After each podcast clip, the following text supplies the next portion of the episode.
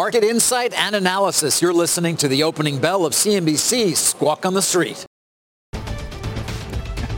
Good morning and welcome to Squawk on the Street. I'm David Faber along with that aforementioned man, Jim Cramer. Carl has the morning off. Let's give you a look at futures, of course, as we get ready to begin trading a half hour from now.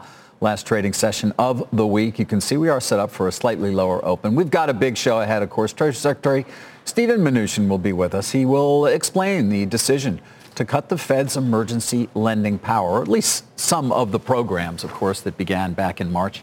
And as Pfizer and BioNTech move to request emergency authorization for their COVID vaccine, we're going to have the head of Operation Warp Speed with us. He will discuss the path forward and, of course, so important, the distribution of said vaccine.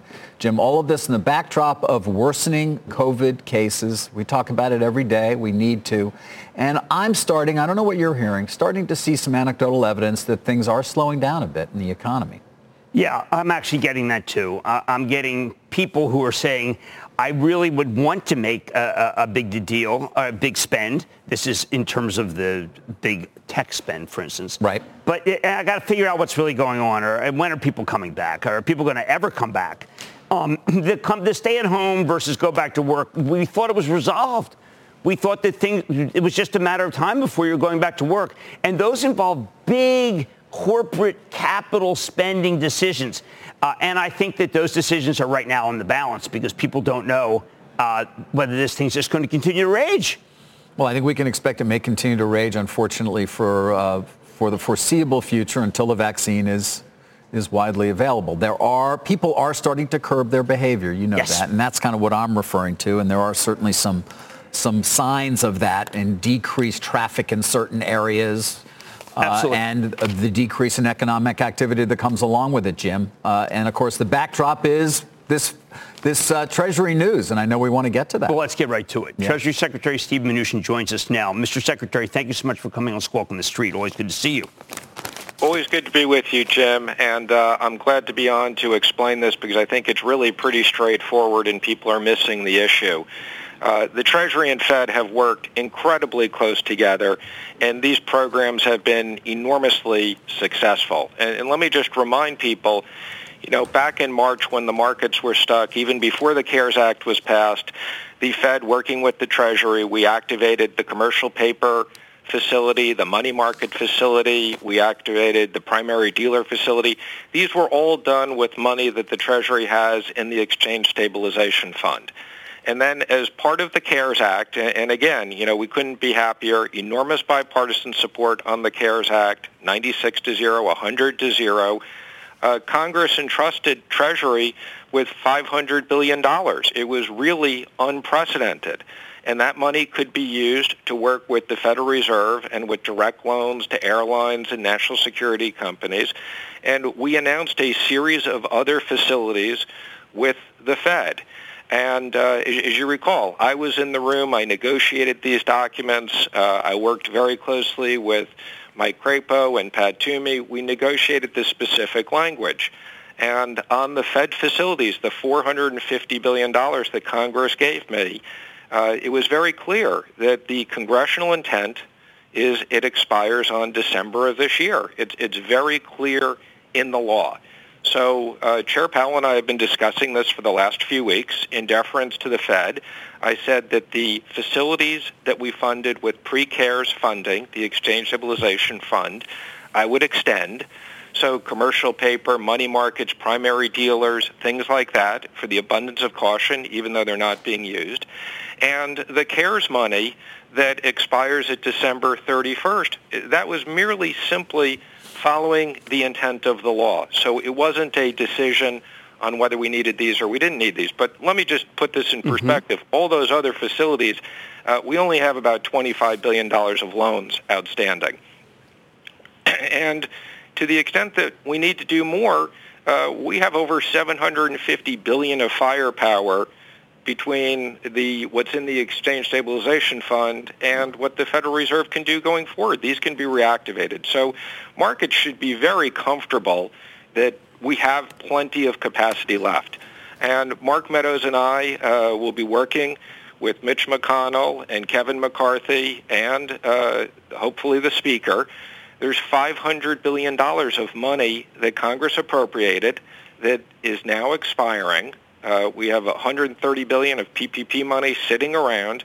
We, we need Congress to reappropriate these funds. We, we could do 500 billion of fiscal response immediately that won't cost taxpayers any more money and, and, let's spend it on small business PPP loans. You know, there are a lot of people who are still struggling.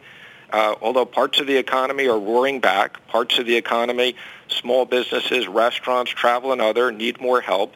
And that's where we want to put this money. But th- this was a very simple thing. We're following the intent of Congress. Well, if it's simple, sir, what I want to do is play just a bit of an interview with uh, Chicago Fed President uh, Evans that we just had, that, that Steve Liesman had, that I think puts uh, the issue in a different light. And if we can just uh, listen to that, sir, it will really help things.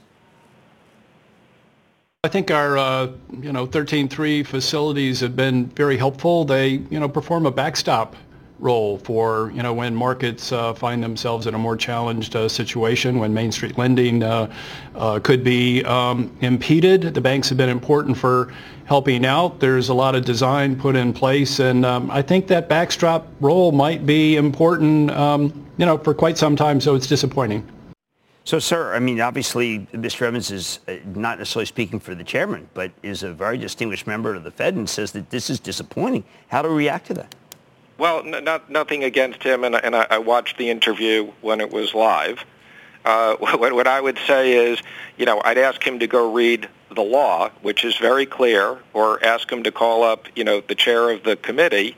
Um, it, it, was very clear. Now, I think what the Fed has said, and, and again, Chair Powell and I have discussed this extensively, if it weren't for the fact that these were expiring, you know, all of the things being equal, the Fed always likes to keep their tools outstanding. But again, th- this is not a political issue. This is very simple.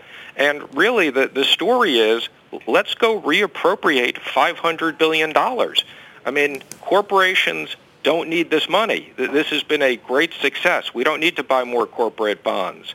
We, you know, kind of the municipal market is working. Uh, people are able to borrow lots of money in the markets. As I said, we've only done $25 billion, and to the extent these need to be reactivated, we have over $800 billion of capacity. So I, I consider that to be a pretty good bazooka.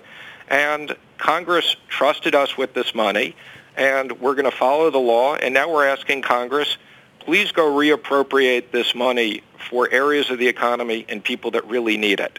All right. So uh, uh Headline, New York Times this morning, Mnuchin to end some Fed aid programs, limiting Biden's options. Does it limit Biden's options?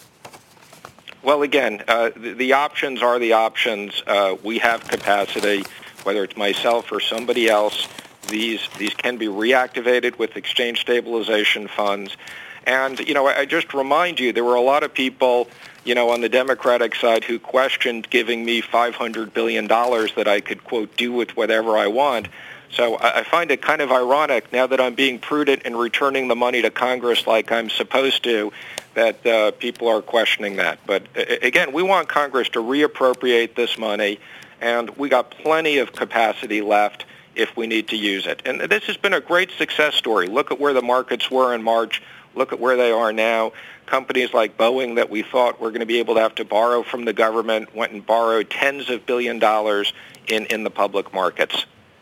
Secretary Mnuchin, it's David Faber. Um, you're, you're, making cogent arguments I think many people would agree with, uh, but we live in a very weird world right now where there are quite a few who, uh, who uh, see anything that is done in your administration as an attempt potentially to make life as difficult as possible for, for President Trump's successor, of course, while the president continues to fight the outcome of the election. What do you say to those people? What is the upside here? Is it the return of the money that you keep talking about and the reappropriation of it? Look, I, I, think this has been a great success story. And what I want people to focus on is, you know, Chair Powell and I and the Fed and the Treasury, these have worked. And the best part of them working was the mere announcement that we had $500 billion, that we could go do $5 trillion if we needed to. That opened the markets. So the mere announcement, that was the bottom of the market. And as the Fed has always said, these are emergency tools. Uh, when the emergency is over, let's put them away. Right. Well, the the medical emergency may not be over, but I think we'd agree the financial conditions markets is is the financial conditions are in great shape. Corporate bonds have come in, municipals have come in, mortgages have come in, the stock market has rebounded. And, you know, I'm, I'm hopeful because we have been a very good steward of this money and these tools that down the road, whether it's 5, 10, 20, 30 years from now, that there's needs to use these tools, that Congress will have the same confidence in future Treasury secretaries and Fed chairs as they've had in us. Yeah. And uh, again, I would just highlight the law is very clear. The intent was this part of it expires in December. Let's go use this money for things in parts of the economy that need it. We don't need this money to buy corporate bonds. We need this money to go help small businesses that are still closed or hurt, no fault of their own, or people who are going to be on unemployment and unemployment is running out. Yeah. Uh, you know, this all was passed, of course, during a very dark moment when we were headed into potentially what ended up being sort of a so-called lockdown for a bit as the virus raged out of control. But Secretary Mnuchin, unfortunately right now the virus is raging out of control as well. And I think the uncertainty that we see right now may be equal to some of the uncertainty that we had in, in mid-March. And so some people wonder, well, why not just extend it? What's the downside to just keeping things as they are? Uh, and at least being ready for unexpected occurrences, given that this virus, unfortunately, is still with us and as bad as ever. Well, again, let me just clarify. The facilities that didn't use CARES money, we've extended in the abundance of caution. And the facilities that used CARES money that have a December 31st expiration, we're following the intent of the law, which we think was pretty clear. And we're saying to Congress, go spend this money and help small businesses and people that really need it. Now, as it relates to the virus, um, you know, I, would say we are in a very different situation. We have two companies that have vaccines that have been approved. We have more in the works. We're going to have mass distribution of vaccines. Um, we have massive amount of testing. We have uh, ready testing that can be done now in 15, 20 minutes with very, very high certainty.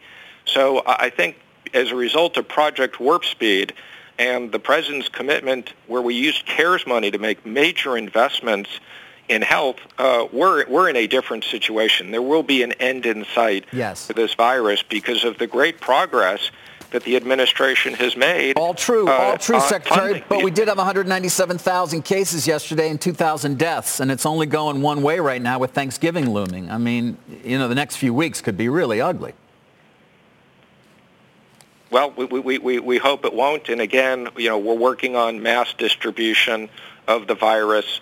Uh, and again, to the extent that markets need support, we and the Fed can work together in the future. But uh, as, as you said, the people that really need support right now are not the rich corporations. It's the small businesses. It's the people who are unemployed. Those are the people we need to help for the next few months while we restore and reopen the entire economy and get the vaccine distributed. All right, Mr. Secretary, why can't you just uh, agree with the Restaurant Act, uh, target some other places that are just hos- hospitality, get this done in the next month? Because you know, as it gets colder, these institutions and these companies, small business, they're all going to close. It's too cold. What can you do for them? Well, you know, I, I understand that the Democrats didn't want us to do anything before the election because they didn't want to do something that could be helpful to the president. But I, I had hoped now that we're past the election that the Democrats would work with us. Uh, again, during the CARES Act, we had incredible bipartisan support and we'll be redoubling our efforts to sit down and try to get something done. That's really what's important. And what the economy needs is now more fiscal support. And uh, again, as it relates to these facilities, all we're letting do is the ones that were supposed to expire at the end of the year will expire. The ones that don't, we're renewed. And $500 billion, Jim, you know, we want to go spend that money for people who need it. Well, can you pledge that uh, later today you'll sit down or at least have a dialogue, a courteous dialogue, with uh, Speaker Pelosi about trying to get this done?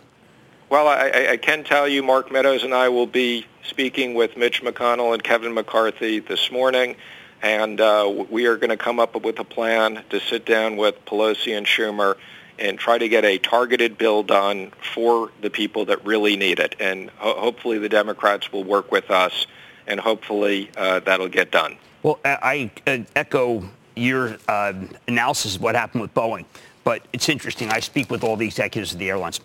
Uh, they need a big Thanksgiving, sir. They need a big one. It's got to put in some money in their coffers. They're losing. They're losing hundreds of millions of dollars per month. Uh, but the lead story in the journal, CDC calls on nation to avoid holiday travel. I mean, what are we going to do if two weeks from now the airlines come back to you and say, you know what, it was a, we didn't make it.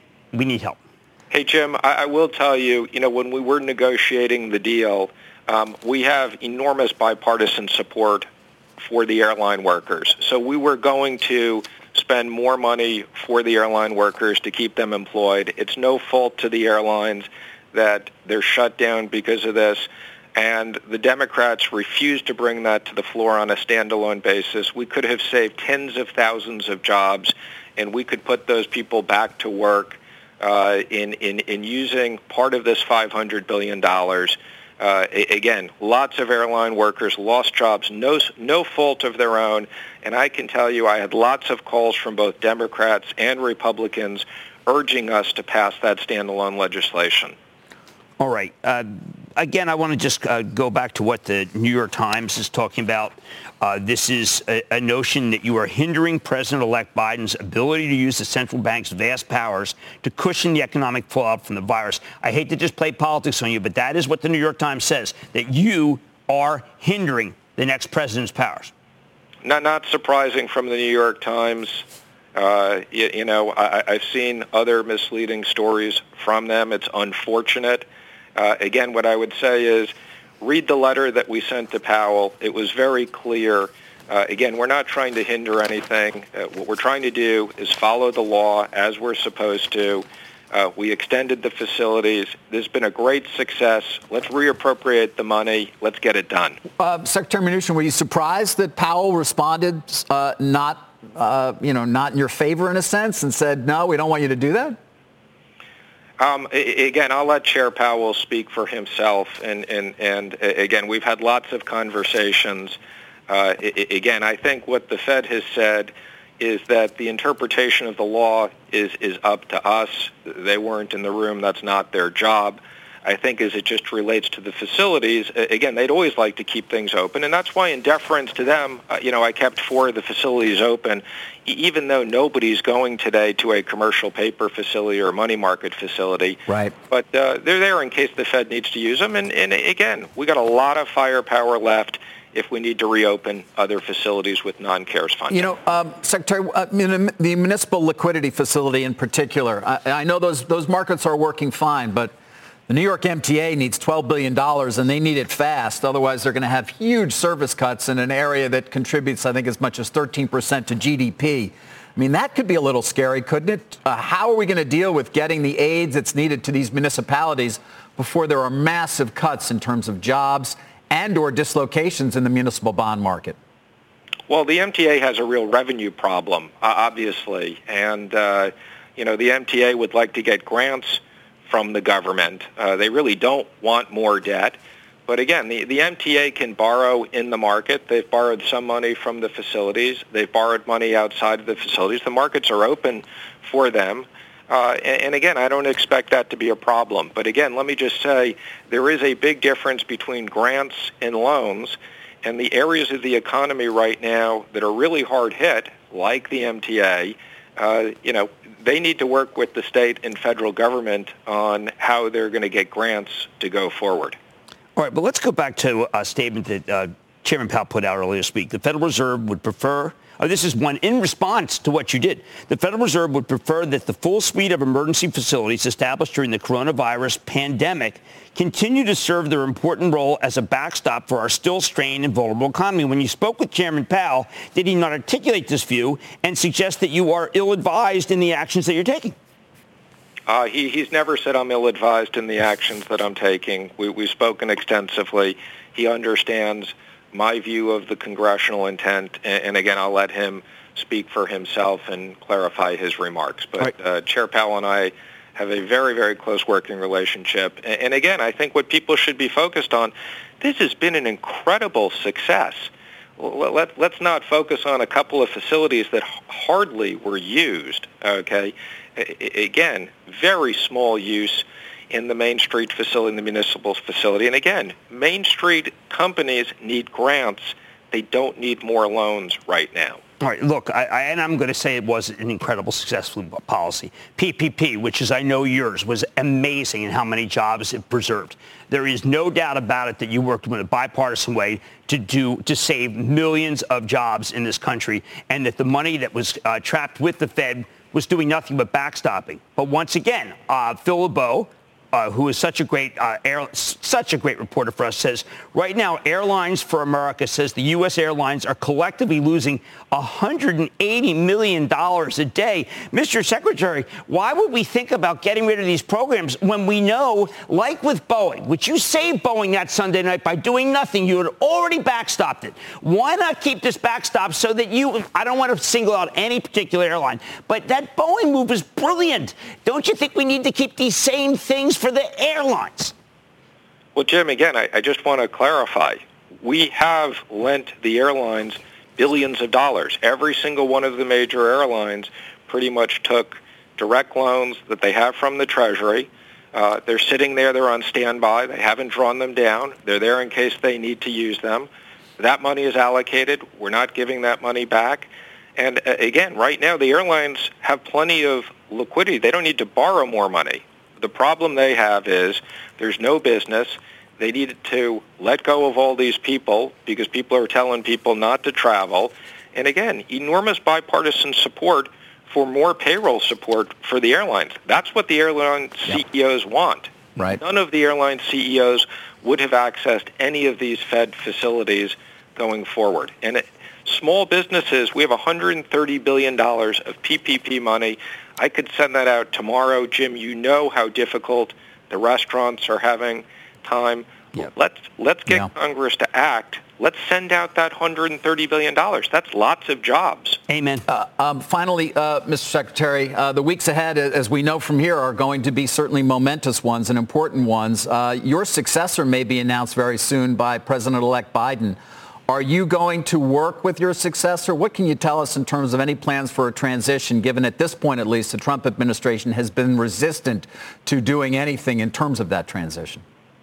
Well, I, I think you know the, the, the media is not the ones who, who call it. There's there's a process to certify, and when this is certified and when uh, the the transition is certified, uh, of, of course we will work with whoever is the appropriate people to work with. Okay, um, just uh, uh, uh, just a pure political issue. Um, uh, we're hearing that Janet Yellen may be uh, in the ring for successor. If she did get, if, if things are certified and she got that job, would you be happy? Again, it's not appropriate for me to, to, to comment on, you know, being happy or not being happy in, in, in my own personal views of who, who right. potential Treasury Secretary should be. Um, you know, again, if things get certified, we'll obviously work closely with whoever it is. And, uh, you know, that, that's what's been done in the past. Right. So I apologize. Again, the, I apologize play that game. For the sake of the Fed and Treasury, we want Congress to reappropriate this money. All right. Well, Mr. Secretary, it's been a great pleasure uh, over the years to be able to get you to come on. You're a straight shooter at PPP. We owe you a great deal. I know you're not supposed to editorials like that, but what the heck? I know it's been a great program and, and many others to help small and medium-sized business. Mr. Secretary, thank you so much for joining us. Squawk on the Street. Thanks, Jim. Appreciate it. Bye. Excellent. What do you think? Well, uh, Andrew Ross Sorkin was speaking earlier about the notion of whether it's a charitable decision or not. In the sense, the read, the read particularly of the last two paragraphs. I read the last two paragraphs of, of Mr. Secretary's letter as basically saying, look, come on, Congress, let's work together again. Others could just say that's obviously not going to happen. So what you're really doing is putting out a straw man. I don't think I think intent matters. If he does what he said he's going to do today, you know what? A lot of jobs will be saved. Yep. Uh, provided that the Republicans and the Democrats in Congress can come to some agreement. I think, David, you and I both know that there were senators who believed in a V economy. And there are numbers that have come out that are V-like. They feel that no, nothing more should be done. But I think you and I are worried about the virus, as, as is the Fed chairman. And the Fed chairman is looking at the papers. He, he don't need a weatherman to know which way the, the COVID virus is blowing. No, we know the numbers. We can see them. And unfortunately, they continue to get worse, which, by the way, gets to our next story. Another big one this morning, of course. Pfizer and BioNTech are requesting emergency authorization from the FDA for that COVID-19 vaccine. And joining us now is Operation Warp Speed's Chief Science Advisor, Dr. Moncef Slaoui, who is with our Meg Terrell. Meg, over to you. David, thanks so much. And Dr. Slaoui, thanks for being here. A really historic day. I mean, walk us through what the process looks like from here, getting this vaccine to market, what the regulatory process looks like. Well, first of all, I mean, congratulations to Pfizer for having done just an extraordinary work over, I believe, uh, the last 248 days based on what uh, the CEO told me um, between the time they first spoke with BioNTech and took on the challenge and the time they have completed phase three trials, scaled up the manufacturing, have um, demonstrated 95% efficacy, and have prepared the file for the FDA, but also for the European agency, for the UK, for Canada, and for Japan. Remarkable performance the process from here going forward is going to be for the FDA to review the file, which is very significant. These are thousands of pages and tables and data describing the manufacturing process, the characterization of the product, hundreds and hundreds of quality control assays that describe that the product is consistent, is well characterized, is understood, and is the same from the first dose to the 40 or 100 millionth dose that's one aspect. And of course, the other aspect is a description of all the clinical data.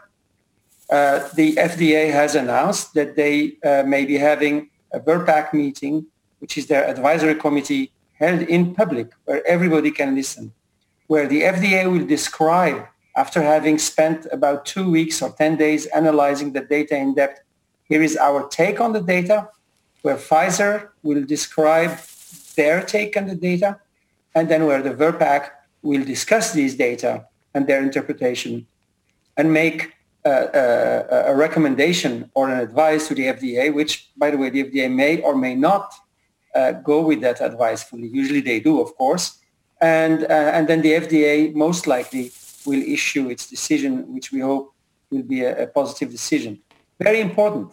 At the same time, the CDC and its advisory committee for immunization practices will be reviewing the same data in order to minimize to the shortest possible time, hopefully a few hours or maybe maximum a day, the period of time between an EUA approval and an ACIP CDC recommendation for how to prioritize the use of this vaccine. From the moment the EUA is approved, then it will be legal to move the vaccine doses from Pfizer. They will be shipped to the immunization sites that the various states will have identified for the doses to go to. We would have already. Okay. Yes.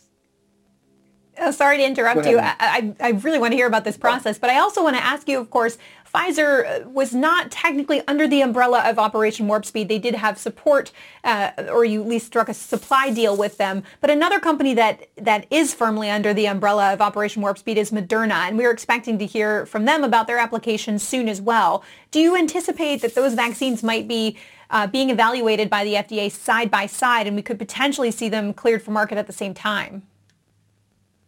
So, Meg, first, Pfizer was part of the uh, operation uh, from the time we signed the agreement with them. Clearly, it was a different type of partnership, much more, uh, you know, arm's length, uh, where Pfizer have driven uh, almost everything that, they, that was done. We have participated, and we continue as we speak, providing priority vouchers for them to uh, access raw materials, manufacturing, etc., etc., and of course for the distribution of the vaccine. But indeed, our partnership with Moderna was 100% across all aspects uh, of the work, uh, as is the case with the other four companies, Pfizer, uh, sorry, J&J, uh, AstraZeneca, Novavax, and Sanofi. Uh, Moderna timelines are to uh, file their EUA within the month of November or extremely early in the month of December.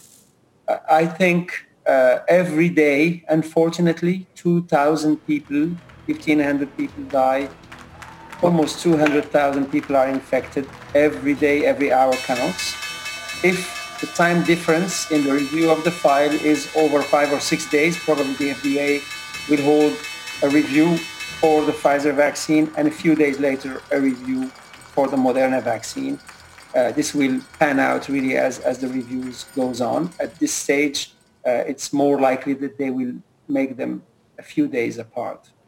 Uh, Dr. Jim Cramer, I admit that I'm completely baffled and confused. You and I are old enough to remember when we had to go, go get our polio shots. We went to our schools. There they were. And then we got our sugar cubes. And we were most grateful because before this, we were afraid to go outside that we get polio. What a beautiful way to be able to do this. It's not being done. We had the military on 60 Minutes say point blank, we are ready to get this to everyone who needs it. We are so, so organized. Everyone's going to get it. Never hear from them again. We have UPS saying we've got freezer farms. We are ready. Well, where are they in the equation? We have CVS. We have McKesson. We have Walgreens saying we're ready. Doctor, I'm 65. I want this thing in two weeks. Why can't I get it? You can get it. Actually, all the names you have cited are part of the process through which the vaccine doses will be shipped, will be warehoused, will be transported, and will be inoculated. We actually already have localized and are localizing all the ancillaries, the syringes, the, the, the, the uh, uh, you know, cotton with alcohol, the, the masks, uh, the, everything that's we're required to inoculate, to immunize individuals is being moved. And as soon as the EUA is approved within 24 hours, the vaccines will be in the immunization sites and people will be immunized. The cool. difference is we don't have 300 million doses. Okay, we will have as the month goes by within the month of December up to 35 to 40 million doses, enough to immunize more or less 20 million high-risk individuals. Well, and then Doctor, you know, I, I, appreciate everything you're saying, but people will be immunized on a monthly basis. Let me give you my forecast, okay? Chaos. I deal with all the corporations that are involved in this chain of command. No one knows what's going to happen. You think CVS knows what's going to happen? You go to your CVS in two weeks and they're going to say, listen, when we get the plan, we are ready to roll. I have done the homework on this, sir. You are not ready. And it's not just you don't have enough vaccines. It's just because no one has a plan down there. Well, I, I, I, beg to disagree with you. I, I think I have attended many uh, uh, rehearsal and review meetings, and I think it's actually ready uh, to the minute. And I guess uh, exactly like people were saying six months ago, this will never happen. We will never have vaccines before the end of the year. We have them. I hope I'll be able to uh, prove you wrong, and, and you know the facts will speak. That'd be great. I want my shot. I'm sorry? well, Dr. Slaoui, tell us about... Uh, Go ahead, Meg. I'm sorry. Jim, you might be prioritized behind some healthcare workers, but um, but Dr. Slaoui, talk to us about what that distribution is going to look like because Pfizer, of course, as you said, was part of Operation Warp Speed, but is doing the distribution by itself. It has to be kept so cold. They are saying no dose left behind. But but are there things about the logistics about this that have you worried at all?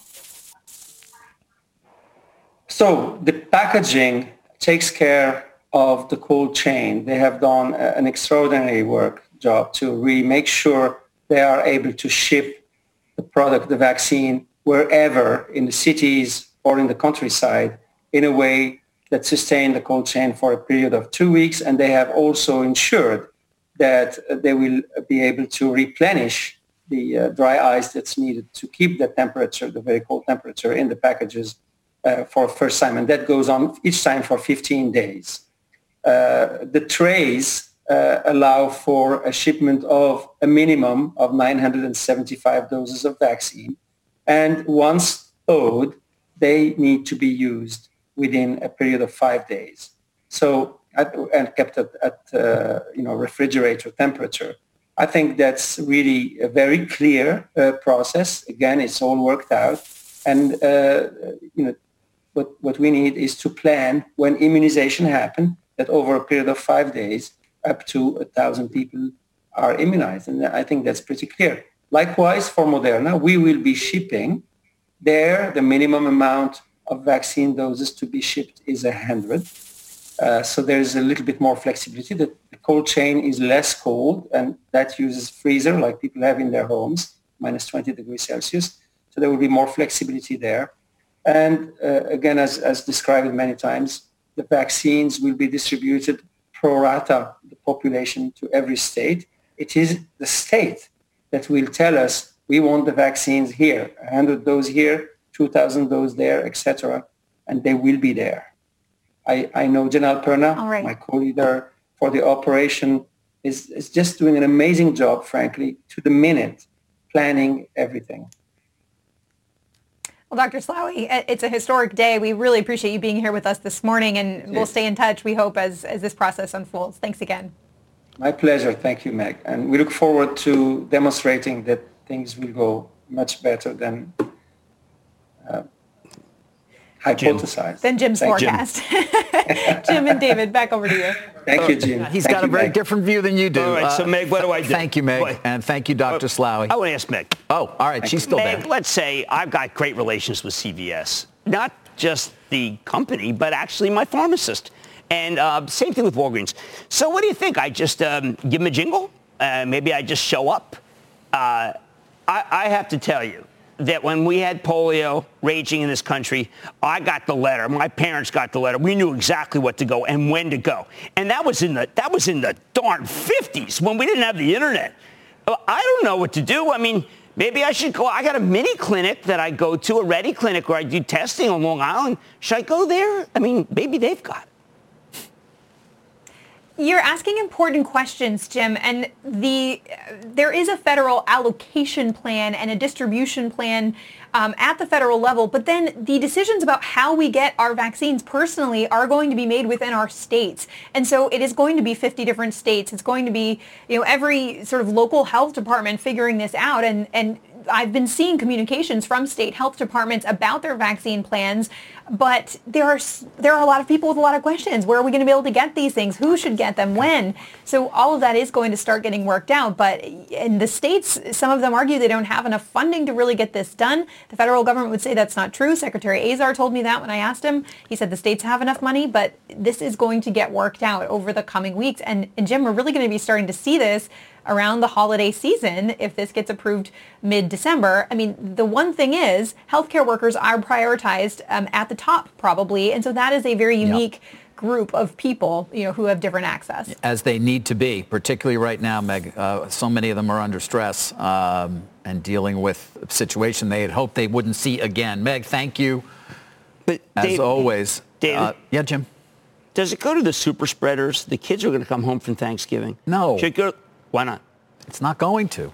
I know, but what, who would you I give it to? I don't know. I know. Uh, should it go to the super spreaders? Well, don't you think that what you do is well, you, you call them that. You're talking about kids who are going to be coming home from college but very soon. Is this an issue that the federal government should decide, or is it an issue that we should just say, "Hey, New Jersey, uh, you bankrupt state, no, well, you know, we need Murphy a federal plan, that, of course. And Dr. Slaoui seemed to disagree with you vehemently when you said there isn't one, but I think I there are plenty of people I who, it was a, I thought it was a, people who agree with you. I thought it was a suboptimal uh, answer, but at the same time, I, it was cordial. It was. Uh, listen, we had a lot of news in that first uh, 37 minutes of this show. Of course, Secretary Mnuchin, you heard from Dr. Slaoui. The markets, well, thankfully, not that much to tell you about. Sort of a mixed bag. We've got the S&P down a little over 0.14%. NASDAQ is also down. There's the Cramer COVID index, by the way, which is up 60% year to date. Yeah, not bad. Um, uh, Jim, of course, we did spend a good amount of time with uh, with Secretary Mnuchin talking about his decision to return money, is the way he wants to put it, to Congress. Take a listen to what he said to critics who say, "Why are you stopping this Fed program now?" There were a lot of people, you know, on the Democratic side who questioned giving me $500 billion that I could, quote, do with whatever I want. So I find it kind of ironic now that I'm being prudent in returning the money to Congress like I'm supposed to, that uh, people are questioning that. But again, we want Congress to reappropriate this money, and we got plenty of capacity left if we need to use it. And this has been a great success story. You know, Jim, the only thing is I don't think there, I mean, when is Congress going to reappropriate that money, which is the question you asked, and we mm-hmm. kind of asked, didn't really get an answer. No, uh, but I know that the secretary has repeatedly sided on the idea that money must be given almost business interruption insurance, she's called it on our show, to these uh, the institution. We're talking about the restaurants, David. I mean, that's an industry. People say some people say 10 million, some people say 14 million. Uh, but that has to happen. He didn't seem averse to that. But David, the KB, uh, the bank index, the KBW bank index is barely down. When I first heard about the spat, I said, "Uh-oh, it's going to be about backstopping the banks. It's going to be right. backstopping money funds." David, I got to Treasury Secretary is right. I mean, in the letter, by the way, it, people should realize in the letter, he actually goes over how the spreads He closed. does. He talks about spreads and how they've closed, and some have closed far beyond where they even were before they put the programs in when there was concern about it. And also, most of the, I mean, most of the money just sitting there as a backstop. 25 bills, uh, all that's been used. Yeah, um, well, you didn't need to. Junk no. bonds, by the way. And why we needed to own, why the U.S. government or the Treasury, uh, Fed needed to own uh, bonds of Apple or McDonald's is beyond me, and I think many people. But, like, why? You know, well, he did why? say something interesting. He said, yeah. well, the Fed always wants mo- more money. Right.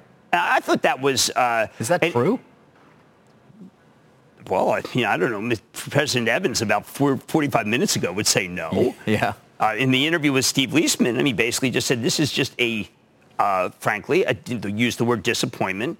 Obviously, David, the headlines in the papers are really indicative. I mean, headlines in the papers are all about limiting Biden's options. Well, that's because that has been a strategy, it would seem, at this point, as the president obviously continues to fight the outcome of the election, losing in court, uh, or at least losing in front of judges, I should say, many times, but now trying to influence the state electors, Jim, as you know. Right, um, Michigan. So, David, I've got the edge on you, vaccine wise. You've it's got the only time that anybody, that youth uh, doesn't have the edge over the elderly. You'll be first. You'll be before me, which is fine. Which is fine. Then we can hang out again. You won't worry as much when I get within seven feet of you. All right, when we come back right here, we're going to have an exclusive, yeah, changing things up a little bit. SiriusXM's incoming CEO, there she is, Jennifer Witz. First, though, let's take a look at the bond market. Of course, we've been uh, getting a wrap up the week here. Let's take a look at how Treasury yields are moving this morning. Jim mentioned the banks, not too bad. And as you can see, 10-year, 0.847, and there's the spread over the 30. There's a German Bund, by the way, as well, which is uh, falling to lows that have not been seen in about two weeks. That's, of course, over concerns about a spike in COVID cases and the stimulus battle between the U.S. Treasury and the Federal Reserve. And let's finally finish with a look at the dollar index. There you have it. Yesterday, of course, John Malone saying eventually, over time, all this money, it's going to have a devaluing effect. He's buying hard assets, but you can see where we stand right now. Squawk on the Street coming right back. SiriusXM in September announced that longtime CEO Jim Meyer will retire at the end of the year. His replacement is the first female CEO of the company. Joining us now in a CNBC exclusive for her first interview is Jennifer Witz. She's the president and incoming CEO of SiriusXM. Jennifer, great to have you uh, and you will be taking over, of course, basically the first of the year. Um, most important asset at your company, many would say, is a gentleman named Howard Stern. And whether and when he's going to decide whether to stay, given his contract is up very soon, is an issue of great uh, consequence and focus. He ended his show on Wednesday, I think it was his last live show of the week, saying the following. We enjoy the people at SiriusXM and we love working with them and it's a wonderful experience. I finally made my decision, and it wasn't easy. Well, after talking it over with my wife and talking it over with Robin, I've decided we are going to, and then soprano style, they cut. Jennifer, what was he going to tell us? Well, first of all, thank you for having me, David. It's great to be here. Uh, I think we're just going to have to wait and see. I mean, Howard did what he does best uh, and closed out his show with a with a great ending, and he'll be back after Thanksgiving to share more with us. And yeah, look, I've been at Sirius a long time. I remember when Howard first came and joined us at Sirius, and uh, he just still has a massive fan base. So we're excited to continue to work with Howard. We don't uh, have anything specific to announce today, uh, but you know, I'm really encouraged and confident that we will have something to say soon you've seen some of his, you know, pretty phenomenal interviews over the last several months. Uh, as you know, we launched video with Howard two years ago. He's had over a billion and a half views of his video across our platforms and across social. So again, we're just we're thrilled to continue to work with Howard and hope we will continue to do that for many years to come. All right. Well, judging from your comments, I'm going to look forward to his announcement, as I'm sure many of his fans will, that he's staying on SiriusXM, even though you didn't say it and he hasn't yet. Uh, we're hopeful. okay, understood. You are hopeful. Uh, you know, Jennifer, of course, he does, as you say, great interviews. Uh, does Mr. Stern? Uh, podcasts have become over these last, let's call it, five years such an important component of so many uh, businesses, including your business model, the acquisition of Pandora, Stitcher now as well, obviously podcasting. How important is that to the future of Sirius? Well, we're really excited about podcasting and the opportunities it brings. I mean, SiriusXM has been, you know, in premium talk audio for nearly 20 years, and podcasting is a natural extension for that. it, it is the fastest growing segment of audio. And so it's a natural place for us to have a position. You saw yesterday, we announced that we're launching podcasts on SiriusXM. We've teamed up, um, as we always do, with a great set of brands and talent, including Marvel and Kevin Hart. And, you know, our strategy for SiriusXM is to continue to enhance the value of our bundle.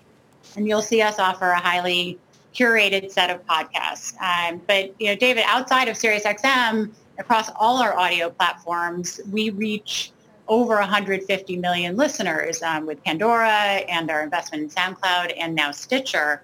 And you know, we offer just a really unique opportunity for podcast creators, publishers, and uh, advertisers, of course, to come to our platform. Um, we have ad sales capabilities, ad tech capabilities now with our acquisitions. And, you know, we even did a deal with your parent company uh, this week. We'll continue to bring MSNBC, CNBC, and the Today Show to our SiriusXM listeners.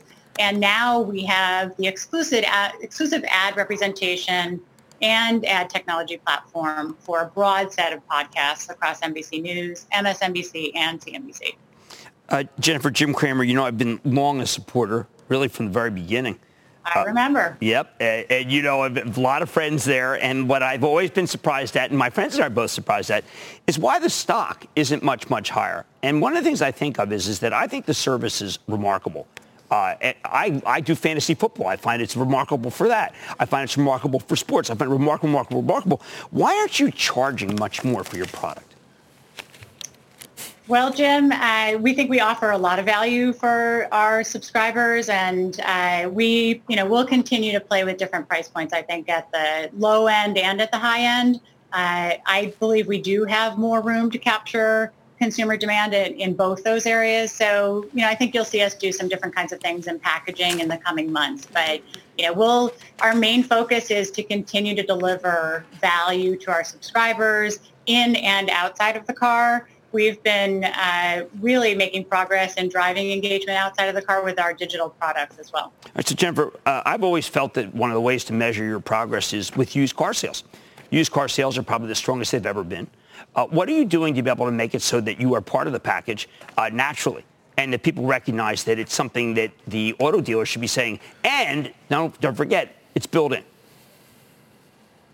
So first of all, we have great relationships with the franchise dealers, and we have programs in place um, with virtually all of them, or the vast majority anyway. And you know, the the used car business is the long tail growth, as you suggested for us. I mean, our our new car penetration rates um, in the next couple of months should reach 80 percent given all the extensions we've done with the auto manufacturers, and that is going to translate through to used car sales over time we're only approaching 50% in used car pen rates. And so, you know, that does create a big opportunity for us going forward. But I do wonder, Jennifer, so many of those new cars, at least, of course, where you have the introductory program, also come with the ability now for people to stream so easily from any of their devices into the automobile and stream. There are various services available, such as Spotify. Isn't that a continued concern for you um, that eventually those people fall off as they perhaps don't see the value in the overall service?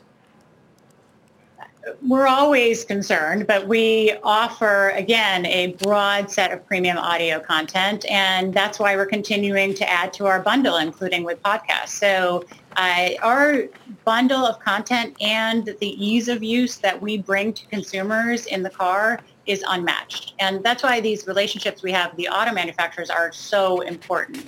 But, you know, for us, we're launching 360L, which is our next generation automotive platform where we combine our satellite delivery with IP delivery and using the modem in the car. So we have the same access to the connectivity in the car that every other service has, but we provide a much easier uh, path for consumers to consume our content. So, you know, we, we believe that the path for 360L is really strong. We're launching with a number of auto manufacturers today, GM, FCA, Ford, Audi VW, and BMW.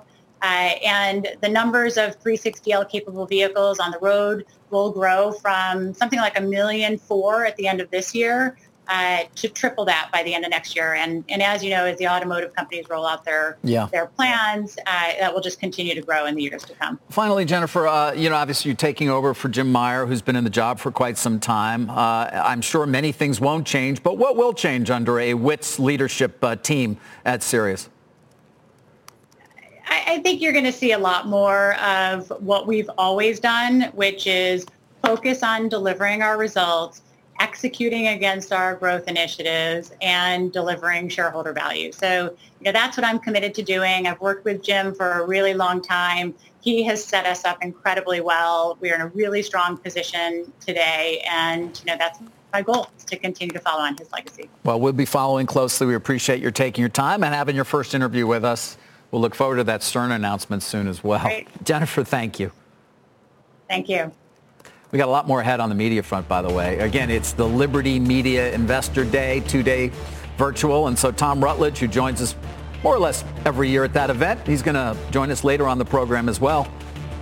Charter, keep it here. I don't know, Jim. It's been a weird show. Not a bad way. But no. we haven't talked stocks at all, so let's get to stock well, trading. Let's talk a big one, or it used to be a big one. Let's talk General Electric this morning. Amazing. Larry Culp has made an acquisition. It's he's playing offense. He's buying a startup in healthcare, which is going to make it so that uh, it's a further CT, which they dominate, further CT product that will establish a new standard of care. Uh, basically, what it'll do is probably help uh, make personalization of healthcare go further. David, this is important. I had Vlad Tenev on last night. He's the uh, head of Robinhood. GE, when everyone was running from GE in March, his people, that was one of their most favorite stocks, GE and Ford. Well, David, this stock is almost at 10. The stock was at 6 when they were buying it. So someone's making some money. It just happens to be the younger people who believe in Larry Culp. Not that they would necessarily know who he is. Who he is or what they do, really? Well, David. So what do they believe? Under in? the previous administration, I wasn't sure what they did either. Yeah, well. So let's right. not, let's buy. They had all those homes in Bulgaria. Remember that? it was Poland, actually. Was, Pol- it? was it yeah. Poland? I thought they had. Poland, yeah. Really? Polish mortgages. Eh, you know, Central Europe. yeah, that? Central Europe. Uh, Jim, anything else you're focused on as this day goes along? Uh, Sonoma I've got on tonight, which is an unbelievable company. Laura Alber is just, I mean, this is the stay-at-home, work-at-home. Way to go. Don't forget West Elm, one of my absolute favorites. Uh, ResMed, uh, uh, Michael Farrell, he, he made a huge number of ventilators when we needed them. I want to know if I need, to, we should have CPAP machines, everybody at, home. Then Anders Gustafsson, why do you think that they're able to do such automation at places like Amazon? It's that man. Zebra. So, uh, you know, that takes me back. It's funny. We, we showed the COVID in the Cramer COVID index earlier up. What was it? 65%, something like that. It's over 60% for the year. Yeah. Is it back? I mean, you know, I mentioned to the Treasury Secretary how cases are unfortunately um, catapulting uh, Jim, and we are starting to get more orders of people try at least don't you know don't go out if you can't, don't have Thanksgiving, don't travel. Is there going to be a real impact? Do we see it reflected in the stock market at all? David Zoom, nine dollars. Okay, up nine dollars today. We're going to we're seeing it again. I mean, we're seeing it again because what basically what's happened is the central, the longer we go without going to the central office, the more we realize that the central office was maybe something that was completely irrelevant uh, and very expensive. So I think that, yeah, I mean, I, I think it's here to stay. Yeah. Zoom is up over 2.5%. What do you do this weekend? Are you going to hide or are you just going to um, hang around? A little of both. Be out there a bit, out some outdoor dining. Try and get it in before it's all over. We're all then, in this together, David. Okay. We're all in this yeah, together. Until you get the no vaccine problem. and I don't. Yeah. Have a good weekend. You too. Thanks, buddy. All right. You've been listening to the opening hour of CNBC's Squawk on the Street.